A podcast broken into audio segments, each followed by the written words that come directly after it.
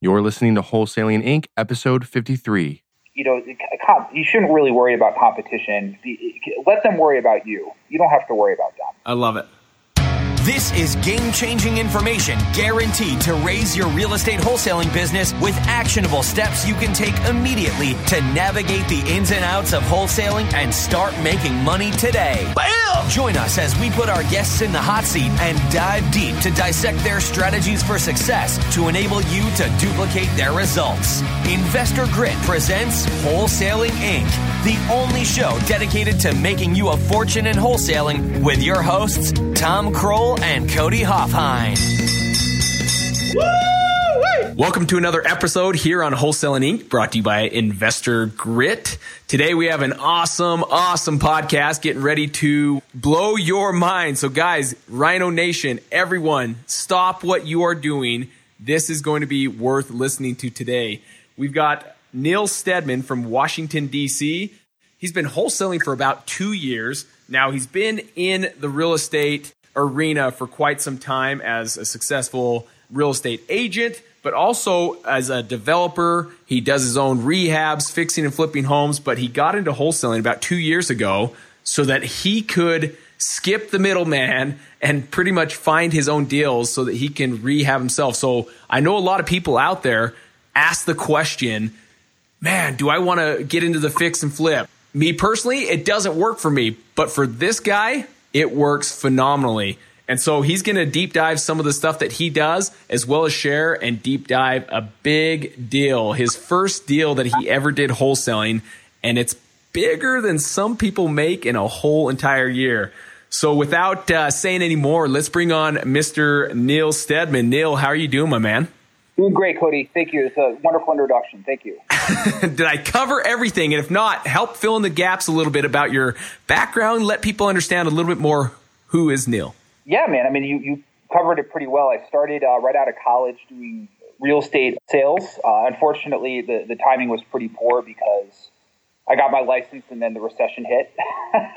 so that it was pretty poor timing. But through all of that, I, I emerged a better a better person in in in uh, real estate investor. Now, um, did you I, stick with it though? Like, here's the recession because that's what's grit right there. Is you got into it, recession hit. Did you have to jump ships for a while, or did you know like, no, we'll find a way to make it work and make it work? Uh, I I I pushed through. It was very scary. I remember you know agents in the office that had been doing it a long time were crying, and it was just a really a really bad time. It was a horrible. Yeah, it was time. hard. And I can only imagine for you as a real estate agent and a brand new real estate agent, you didn't have really clientele built up. This was all massive grit, massive action. I can only imagine. It was a very hard time. Lost my parents to cancer, uh, then had, uh, and then the recession hit. I was just like, what is going on? So the, it was just a very difficult period, but you gotta, I just made the commitment and I didn't want to look back, man. I thought that would be worse is to not push through it and it, it's a great lesson for anybody that's listening. That is that if you just if you just if you just keep pursuing it, the all good things will happen to you. It, it's just a matter of time. If you keep working it and, and, and putting hundred percent in and not giving up. I wanted to give up a million times, but if you just don't, great things will happen. It'll, it'll just happen. Yeah. But wouldn't you agree that now looking back, and I, I guess with anything in your life, I mean, you've got multiple arenas where you've proven to be successful. Have any of those channels ever been easy, first and foremost? No. No. And that's the whole point is it is going to be tough. It's going to be hard, but that's okay because the true success that each one of us are looking for is on the other side of comfort. We got to get uncomfortable. And I can tell you by listening to what Neil was just saying, that was very uncomfortable. I can't even imagine trying to begin in real estate during the recession. I, I don't even want to know what that looks like, but I can tell you for sure it wasn't easy. But was it worth it now looking back? Yes. Absolutely, right? And I'm, and I'm uncomfortable every day. you know, picking up, you know, calling people and getting yelled at by people that didn't like your mailer or whatever. Sure. And on the other side of that, it's going to be success. So every you know every call you, you take, every call you, you, follow up on, every person you follow up with will eventually yield a great deal. It always will happen. Awesome. So let's kind of go into this is what intrigues me because I actually don't even do like the fix and flip game or the developing game. So you've got some success going in developing. What ultimately turns you on to wholesaling? Because it looks like you've been doing developing rehabbing for quite some time, and it's only been a couple years that you've actually done wholesaling. So what was it that's like intrigued you, interested you? Like, here's why I want to do some wholesaling. Well, honestly, man, I, I hadn't I hadn't done development for that long before wholesaling. I've only been developing for about five years. I was very lucky to uh, have a business partner that was brilliant at it, and, and we were able to join forces, raise money, find opportunities. But I guess what was what was happening is kind of instinctually, I was writing handwritten letters to uh, houses that needed work, um, and I kind of dabbled a little bit in in some lists that were not great. But I had this this instinct that I should go right to the right to the the, the, the homeowner rather than the open market to find deals. And I just I, I had I down a friend of mine told me to download this app called Stitcher, right? And it's it's like it, it kind of hosts all these podcasts. And I started to go into the real estate investment, and I found guys like Sean Terry, and I started listening to them. And then they started bringing up wholesaling. And even though I was in uh, development and in, in, in, as a realtor, I never even heard of it. I, I, never I never even knew it was something you could do.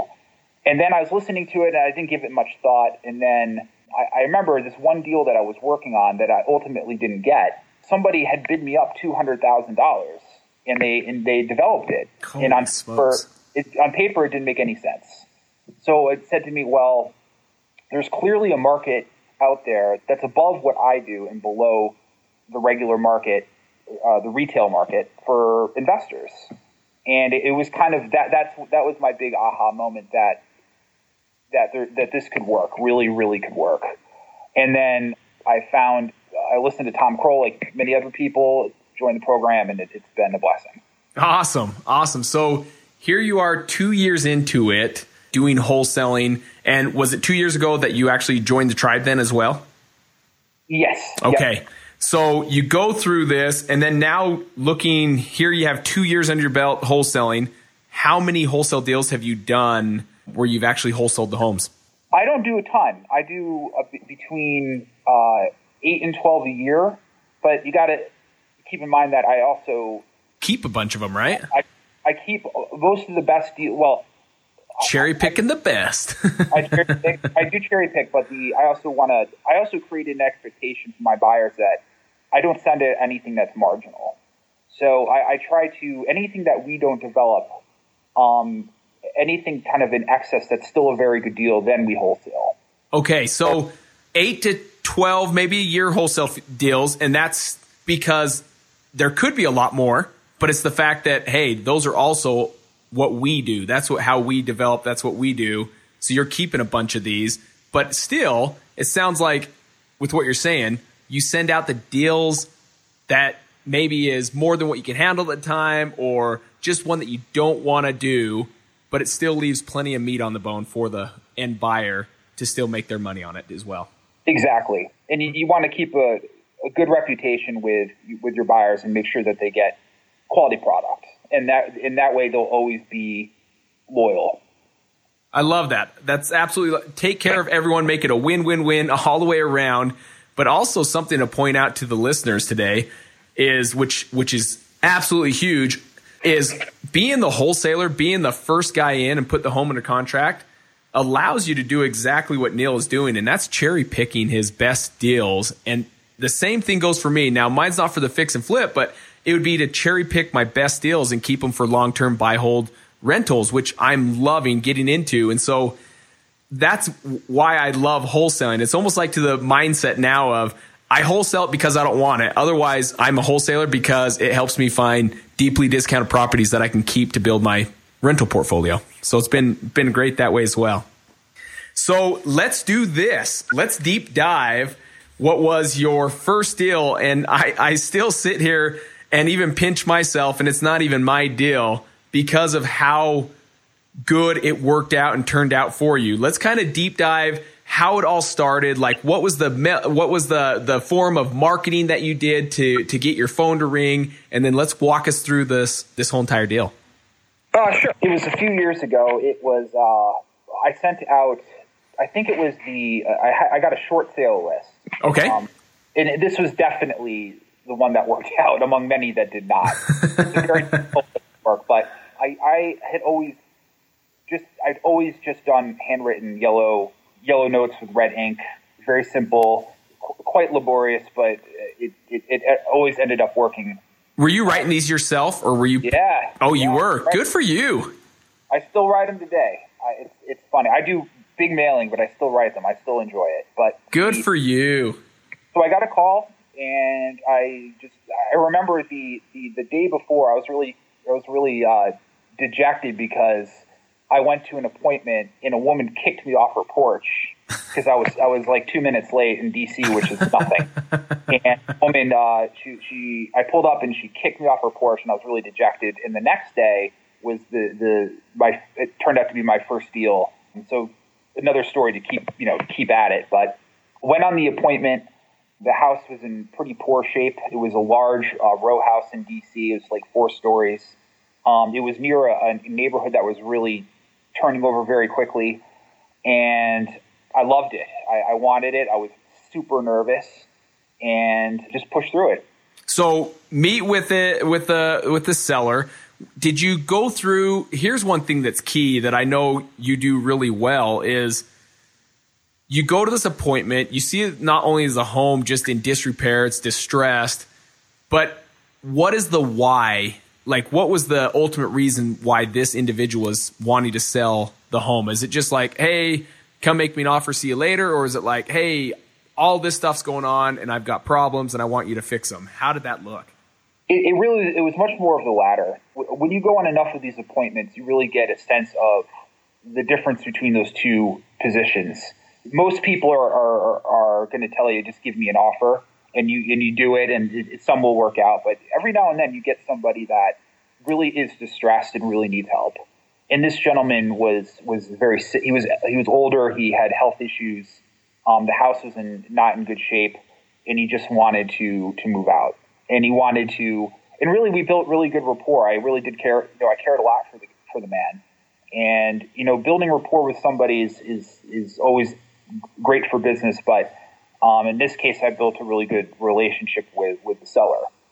So which is so key though like i i know you pop that off really quick but this is what makes neil successful at wholesaling and finding deals for him to rehab himself is because he takes the time to build a great relationship with these sellers because ultimately would you agree that people I, I mean there's i feel like so much of what we call the so-called competition just go in there worried about the deal the deal the deal the money the money the money where they forget to worry about the most important person and that is that individual that seller. But when you build that relationship of trust who ends up walking away majority of the time with the contract? I was the uh, 38th person to go through that house. 38th person to go through the house I remember I walked into. A, holy smokes he showed me a stack of We Buy Houses cards, and yeah um, I, I saw a friend of mine actually had sent him something too. And it's just, it's just, and I think if you have the the mindset that you know it, you shouldn't really worry about competition. Let them worry about you. You don't have to worry about them. i love it So if if you have that mentality going in, you, you, nothing will stop you. And if you have a genuine interest in these people's lives and helping them and, and really taking that that step, and, and don't treat them as uh, you know chattel or just another you know just an, another mark in your in your, your monthly quota. That's when success really happens. That's what I've noticed, and I've always been very focused on that, which made me um, kind of a kind of a lousy agent because I lost a lot of business because I was probably too thoughtful. I, I wasn't much of a shark. sure Um, so, and that, that, but that seemed to work out as a developer oddly. You know, it, if you really, if you care about these people's issues, you'll get great deals. So, I was the 38th person through the house.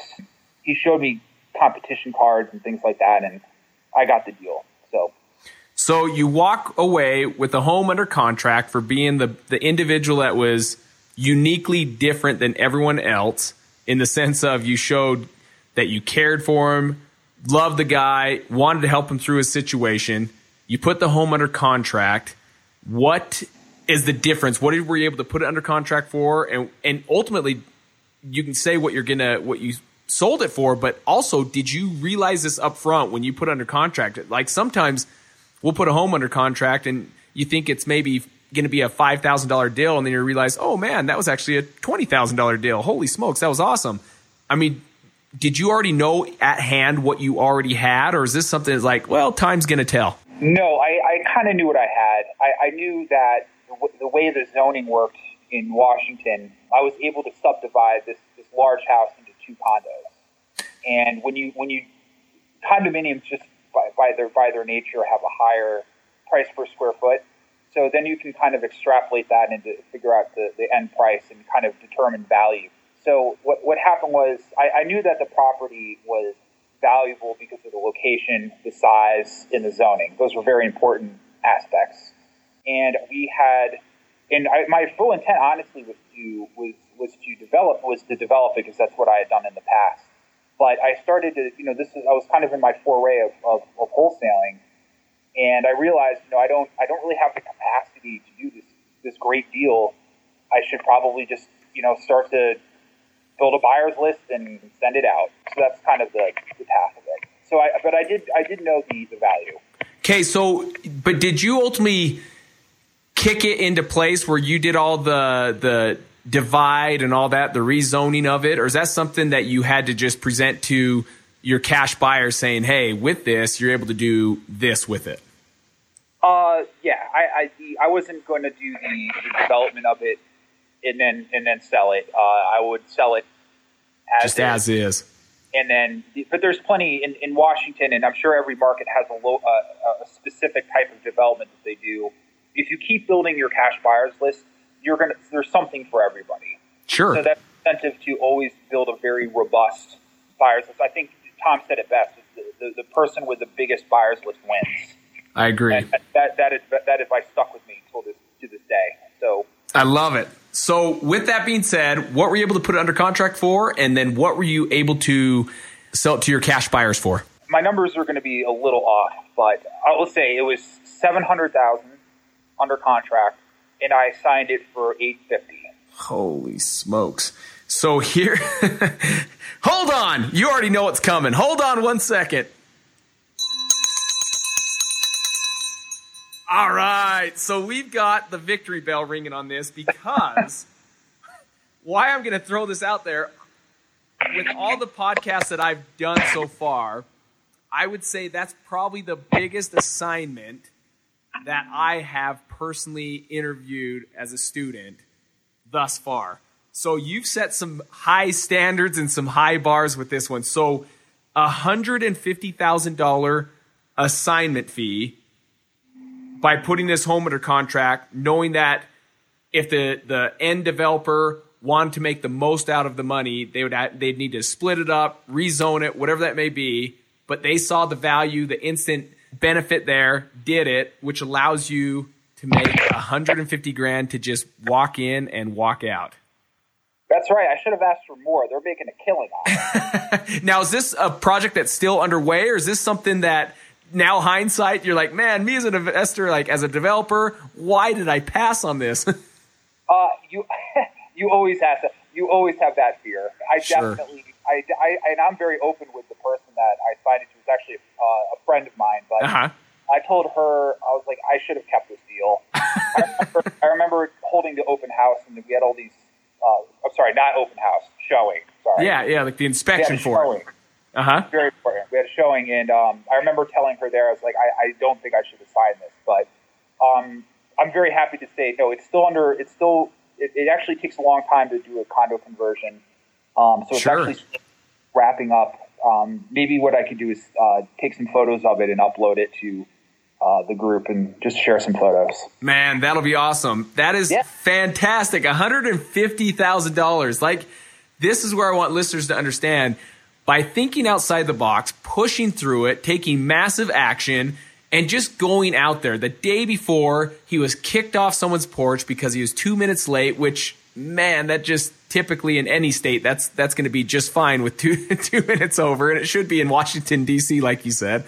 But he could have got off his horse and just had a pity party, but he didn't. He knew I've got another appointment tomorrow and I've got to shake this one off and I've got to be my best and I got to go out there and see if I can help this individual. You end up doing it. You're the 38th investor. So everyone listen up. You don't always have to be the first one on the appointment. He was the 38th investor and he gets the contract, which ultimately leads him to make $150,000 in one deal, which I absolutely love. That's awesome, Neil. Thanks, man. okay, so if you were to look back two years ago, and we've got a lot of new listeners, a lot of people that are upcoming like rock star rhinos that are going to be the next best wholesaler out there. If you were to go back to the beginning stages and you said, hey, if I could do it all over again, this is my one word of advice that I would give to anyone new getting into wholesaling. Be stupid and just do it. Don't overthink it. I so deep dive this because I I know where you're going at, but I want to make sure they understand exactly what you mean by be stupid and just get involved. I have derailed my my career so many times by overthinking it, and I had to make a conscious decision when I became a wholesaler to just do it. You know, just go out and, and I don't care if I get rejected a hundred times. At least I'll know that this will work or it won't. And overthinking a bit, overthinking about is this the right mailer? Is this the right color mailer? Is this the right list? Will they like me? Am I saying the right things on the appointment? All those things are irrelevant. The only thing that thing that matters is if you do the action that causes the result, and then you keep following up. So, set up your systems, send out a ton of mailers as much as you can you can afford to do. Um, I personally like the, the white ones with the, the handwritten uh, note. They, they, they, give me a very good rate of response. And um, don't worry about rejection. I love know, it. so much about it, and now it doesn't faze me a bit. I absolutely love it.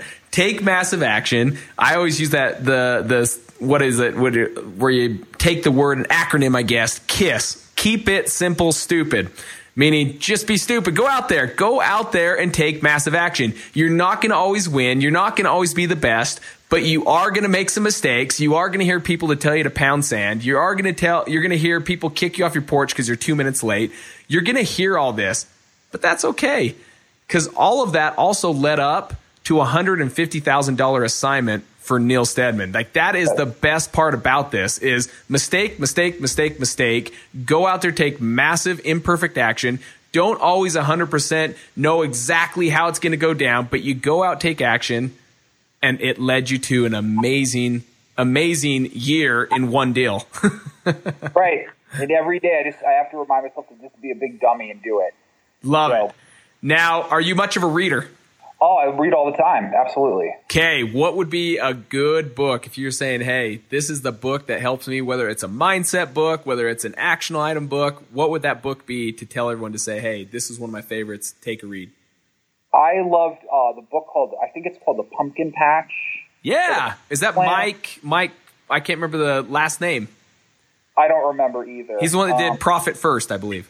Well, it's it, it just it just in what, what it, the, the main lesson behind it was just to focus on income producing actions and everything else gets the boot.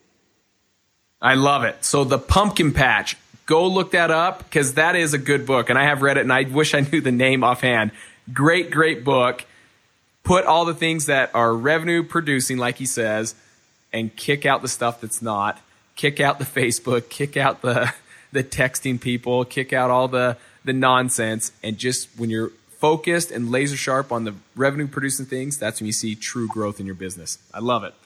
Well, Mr. Neil, thank you so much for joining us today on the podcast.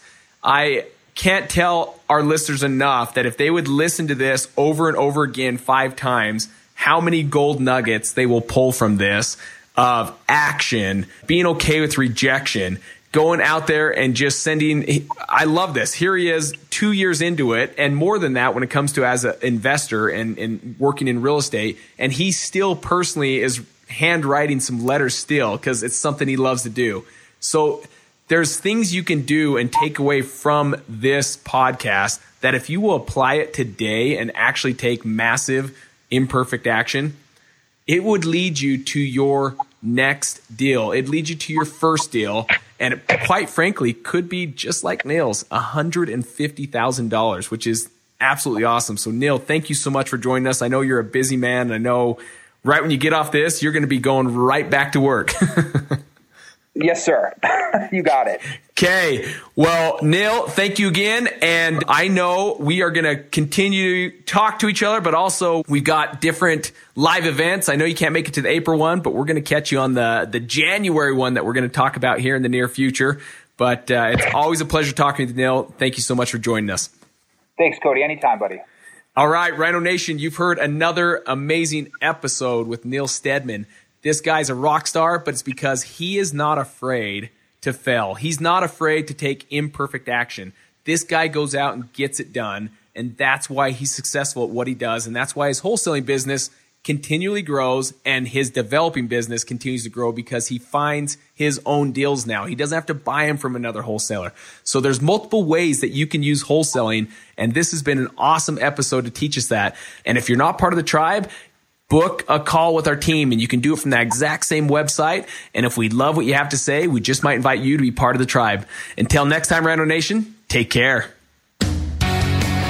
That's all for this episode. Your next step to success is to continue the conversation over at investorgrit.com by joining the mailing list, as well as get your chance to book a strategy session to learn the systems and become part of the tribe with your hosts, Tom Krol and Cody Hofhine. We'll see you next episode with more ways to make you a fortune in wholesaling.